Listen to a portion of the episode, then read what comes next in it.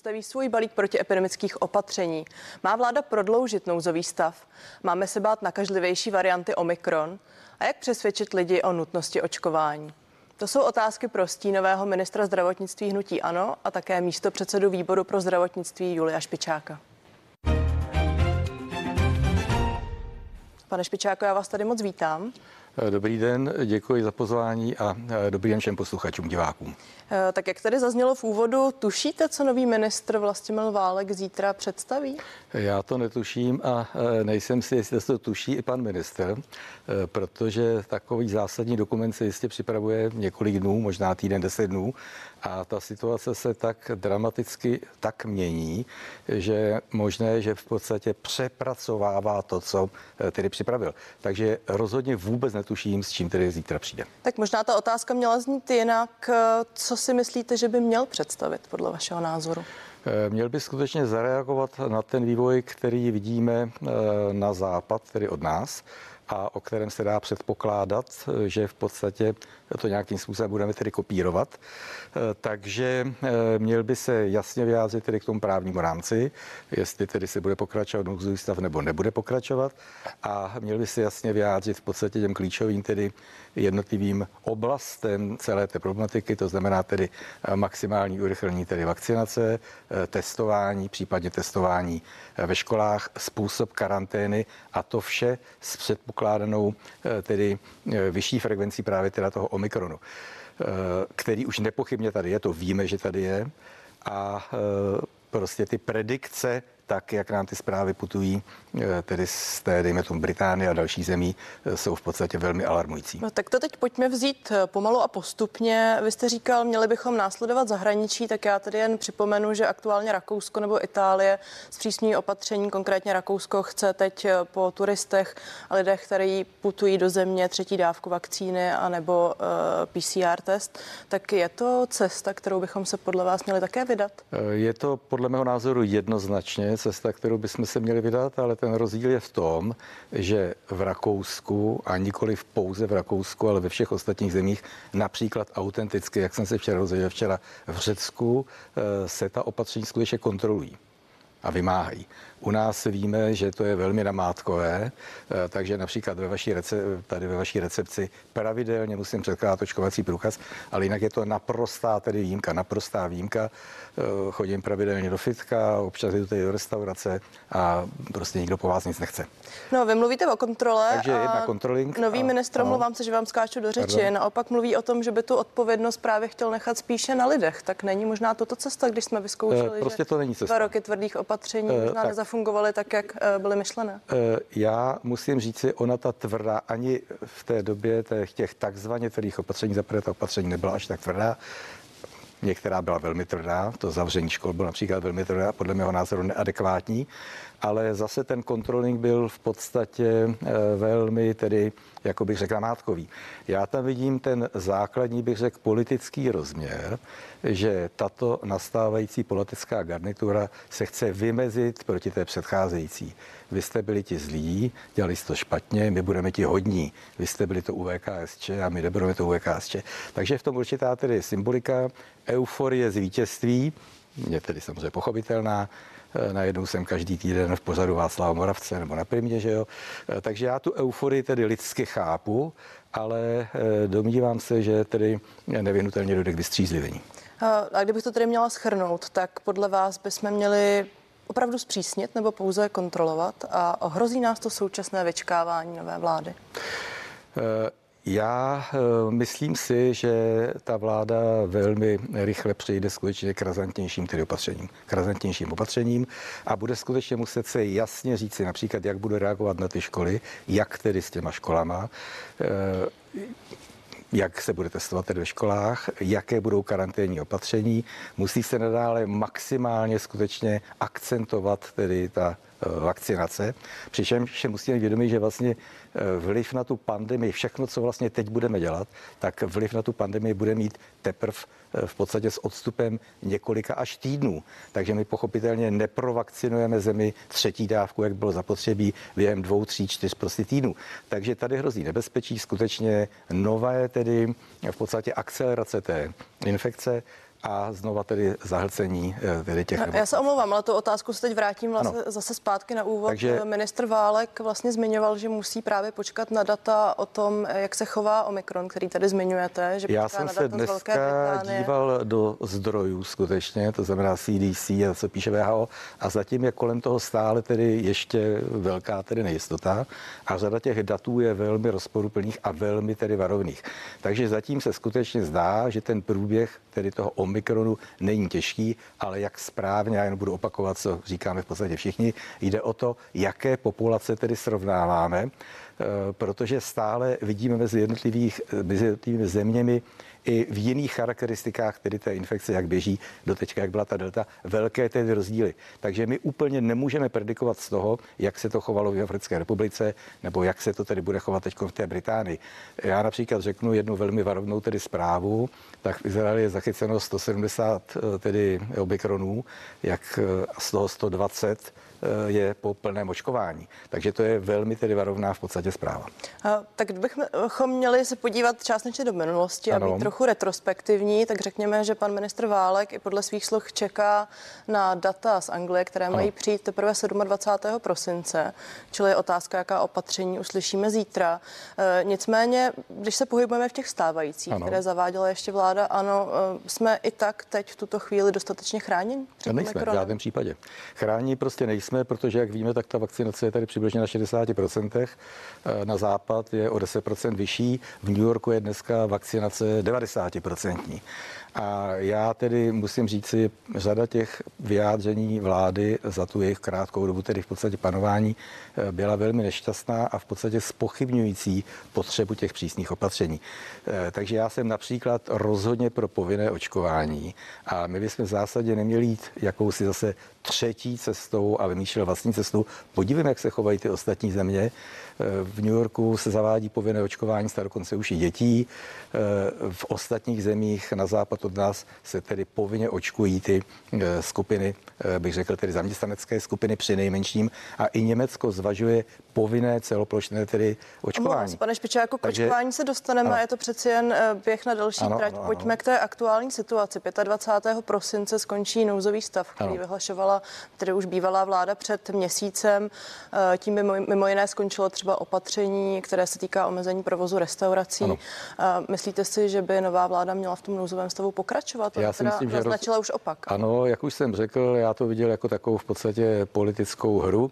Já se musím vymezit. Takže vy jste vyhlásili nouzový stav, já ho zruším. Vy jste vyhlásili povinné očkování, já ho zruším. Takže já tam vidím v podstatě tu politickou hru, snaha ukázat, že já budu jiný, že budu lepší. No a na druhou stranu my tady máme také platný pandemický zákon, ano. který se schválil v únoru ještě letošního roku a platí do února tedy roku příštího. Tak jaké nám dává nouzový stav výhody a Zkusme to porovnat právě s pandemickým zákonem. Já musím říci, že nakonec rozhoduje tedy v podstatě vláda, jsou to oba jsou to určité legislativní tedy rámce a ten nouzový stav je do určité míry tedy určitou symbolikou.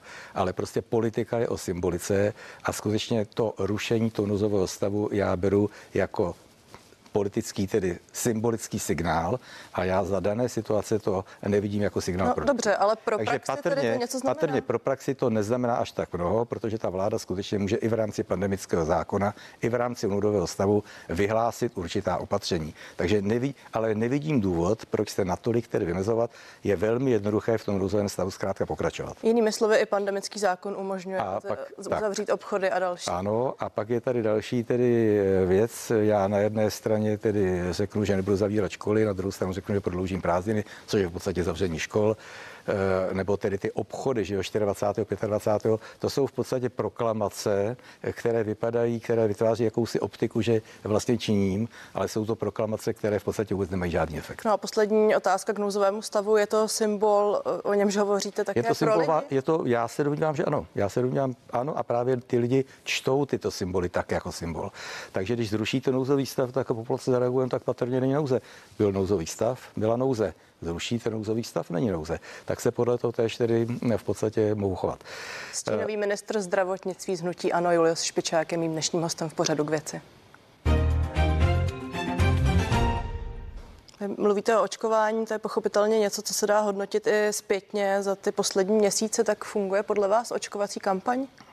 No, znova, výsledek je, že v tuto chvíli je proočkováno 60% populace a z toho třetí dávkou ještě daleko menší tedy segment. Takže plně chráněna je v podstatě jenom relativně stále nedostatečně velký tedy segment té populace. No a Takže, proto se ptám, zda zafungovala očkovací kampaň. No, eh, v podstatě eh, ta očkovací kampaň eh, probíhá a na rozdíl ještě od jiných zemí, například tedy Slovenska, tak naštěstí tady není politická síla, která by se tedy vymezovala proti tedy očkovací kampani. Nicméně tady prostě skutečně velmi silný hlas mají tedy ty dezinformace neformální, eh, takže v podstatě ten výsledek je takový, jaký je. No, no a necítíte za to odpovědnost? No, eh, myslíte já osobní nebo odpovědnost politickou? Myslím tím jako politik reprezentující stranu, která tady vládla poslední Já jsem neměl pocit, že by jiná politická tedy uskupení přišlo s výrazněným tedy konceptem. Eh, ano, vždycky všechno se dá dělat eh, tedy, tedy nějakým způsobem tedy lépe. Já si myslím, že jsme dělali v zásadě, co jsme mohli. A, a rozhodně mohu říct. Nenabízeli si ještě nějaké nástroje, jak přesvědčit občany, aby se ta totální proočkovanost Já už nevím, jakým způsobem jiným bychom měli přesvědčovat a ty fakta, ty fakta jsou snadno dostupné a ty fakta jsou jednoznační. Když si vezmete to zastoupení na těch chybkách a ta úmrtnost, poměr očkovaných, neočkovaných, tak je jasně v neprospěch těch neočkovaných. Tato data jsou prostě nesporná eh, prostě a ty informace jsou velmi snadno dostupné. Skutečně na seznamu CS prostě je to velmi, je to prostě dostupné, jsou to naprosto srozumitelná čísla. Eh, je tedy ten graf pro očkovanosti jednotlivých zemí a úmrtnost těch jednotlivých zemí, který je prostě naprosto nesporný. No a jinými slovy tedy říkáte, nevím, že přesvědčit těch zbylých 39% ano. nenaočkovaných. Eh, tak ono je velmi dobře přesvědčit, podle mého názoru nejde o přesvědčení, ale jde o instrument. A ten instrument je skutečně ta povinnost, protože těch aktivních antivaxerů je v podstatě velmi málo a jsou spíše eh, tedy v těch mladších věkových tedy kategoriích ty starší věkové kategorie zaprvé velmi dobře reagují na finanční motivace a za druhé skutečně na rozkaz, protože ty jsou eh, zvyklí ještě tedy v podstatě poslouchat z doby tedy dávno minulé. Takže tam, když dáte tento příkaz, no tak eh, ten starší člověk se rozhoupe, protože se bude bát sankce.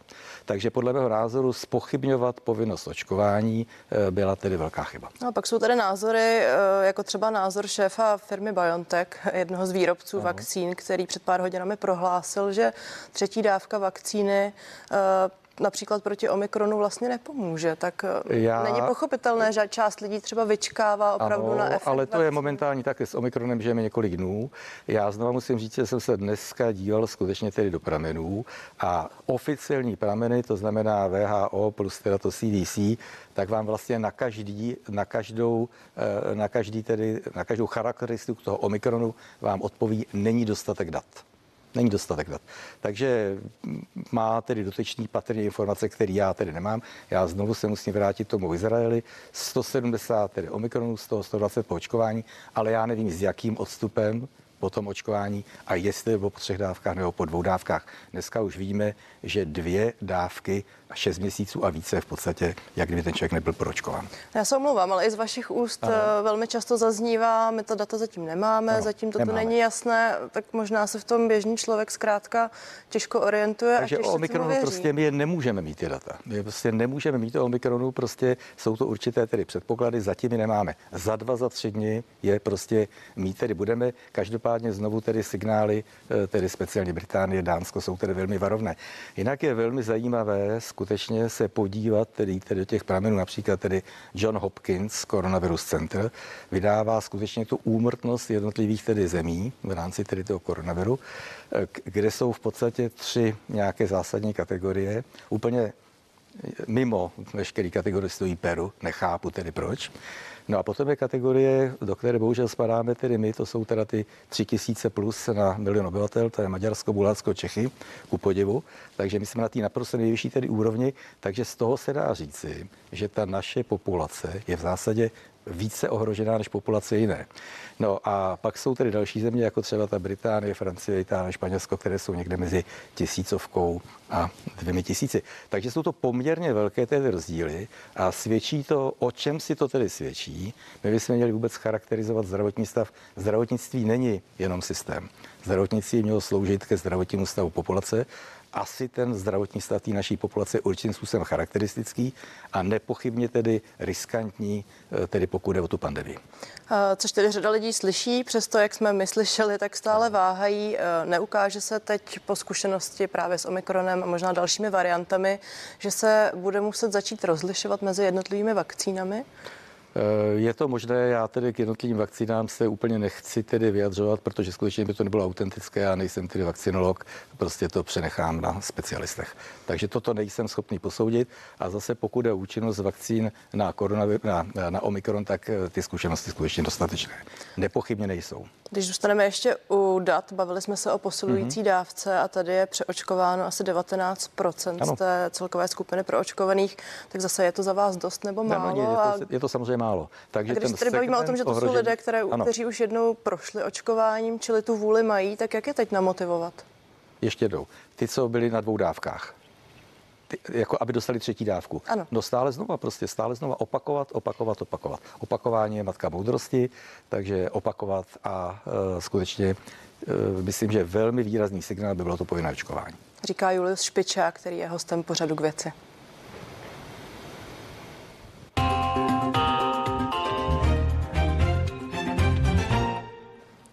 Už jste tady sám zmínil, že nový minister zdravotnictví Vlastimil Válek právě s povinným očkováním, konkrétně pro lidi starší 60 let, nesouhlasí a rozhodne o změně vyhlášky až v polovině února. Jaký to teď budí signál? To jsou stále dva měsíce času. Já už jsem se v, podstatě zmínil. Já si myslím, že to není šťastný signál. Já si myslím, že to není šťastný signál. A myslíte, že něco může změnit lékem, tu situaci? Tu současné situaci, ano, může přijít další varianta, která třeba vůbec nebude reagovat tedy na současnou vakcinaci, ale v tuto chvíli tomu tak není. A skutečně, jestli věci zjednoduším na jednu jediný tedy apel, tak je to skutečně maximální důraz na tu vakcinaci. Takže mm, to bych považoval za naprosto tedy jednoznačné a jakékoliv i symbolické nebo náznakové spochybňování prostě považuji za nešťastné. A teď eh, použiju takový... To už tedy delší dobu eh, ve všech médiích, kam eh, se byl tedy pozván. Použiju laický argument a to je třeba ta rakouská cesta, o níž jste ostatně i vyhovořil, kde tedy Rakousko zavedlo od příštího března povinné očkování. Na druhou ano. stranu teď jsou v situaci, kdy opět zpřísní opatření, ano. právě skončil lockdown, takže vlastně Já, vyvede nás Ano, musím říct, mě znova a znova situace. fascinuje tedy ta rozdílnost. Jednak tedy těch parametrů, tedy té pandemie, ta rozdílnost těch parametrů a pak i teda ta rozdílnost tedy těch reakcí. To mě prostě skutečně fascinuje. Eh, takže, a teď tedy musím říci, Rakousko, Slovensko, Česká republika se zachovalo každá ta země úplně jinak v této vlně tedy současné, ještě před omikronové a ve všech to klesá. My jsme v podstatě žádná výrazná opatření v podstatě nezavedli. Ta naše opatření v rámci nouzového stavu byla spíše tedy, bych řekl, symbolická nebo jakási varovna. Ne tedy faktická, to nebyla faktická omezení. Přesto ten pokles byl velmi výrazný. Já musím říci, vrátím se tak eh, odborníkem na problematiku, nebo spíš tedy odborníkem z statistiky, profesor Dušek, vezmeme si jeho vyjádření před eh, měsícem. Tady bude stolová hora. A ona ne, ona není stolová hora, ono to padá. Nikdo neví proč. A padá to úplně stejně na tom Slovensku a v Rakousku, kde zavedli přísné tedy lockdowny a u nás žádný přísný lockdown nebyl. Takže to mě znova a znova tedy fascinuje a pak mě znova a znova fascinuje ten rozdílný přístup jednotlivých zemí. Takže Amerika samozřejmě bude mít taky Omikron, otevře hranice. Izrael zavře hranice, což považuji za absurdní, protože prostě, když už tam ten Omikron máte, tak žádný zavření hranic nepomůže prostě. Jo?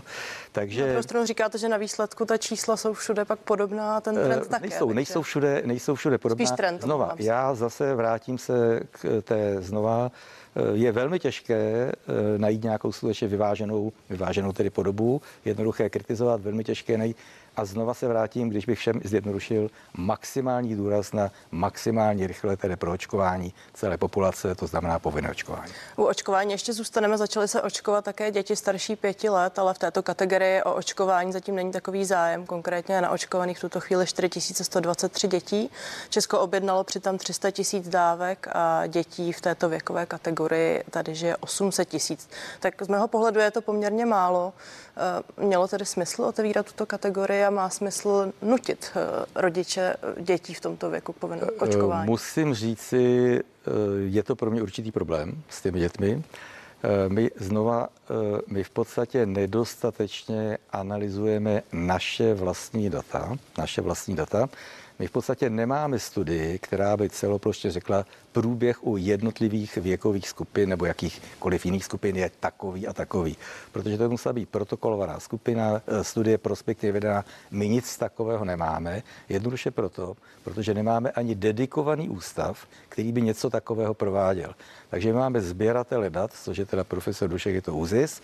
Máme eh, řadu bych řekl, odborníků jiných oblastí, které se tedy na tento let tedy tenký tedy pouští, jako profesor Flager, a podobně, eh, imunologii, virologii a podobně. Nicméně dedikovaný úřad, který by toto řídil a tyto informace v podstatě prospektivně sbíral a analyzoval, nemáme. Čímž mi ale trochu Takže my nevíme, jak ty děti, my víme, že tak, já, s těma dětma, já to prostě zkrátka úplně nevím a mám s tím určitý tedy problém, protože prostě zkrátka ten problém u těch několik pouze dětí, ale u mladých je skutečně dominantně velmi lehký nebo až tedy bez problém, bez bezpříznakový, eh, takže s tím mám určitý problém. No a myslíte si, že půjdeme ještě níž, země, když se zeptám velmi jednoduše? Já musím říci, ale re, respektuji tedy ten vývoj v jiných zemích, například tedy v tom New Yorku, kde prostě to očkování směřuje i do této kategorie jako povinnost.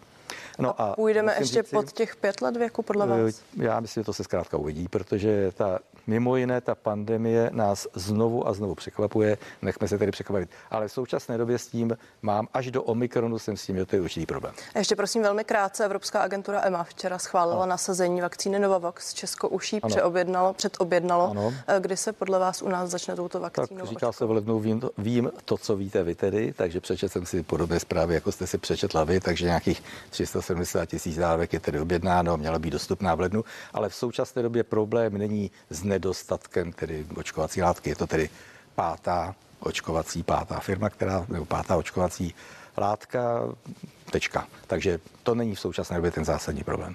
Byl stínový ministr z hnutí Ano Julius Špičák. Děkuji vám za rozhovor. Já děkuji za pozvání a přeji všem bezpečný předvánoční bezcovidový den. A vám díky, že jste se dívali. Více otázek ani odpovědí už pořadu k věci neuslyšíte. Těším se s vámi u dalšího vysílání CNN Prima News na viděnou. No a už za chvíli aktuální spravodajská relace. Pěkný den.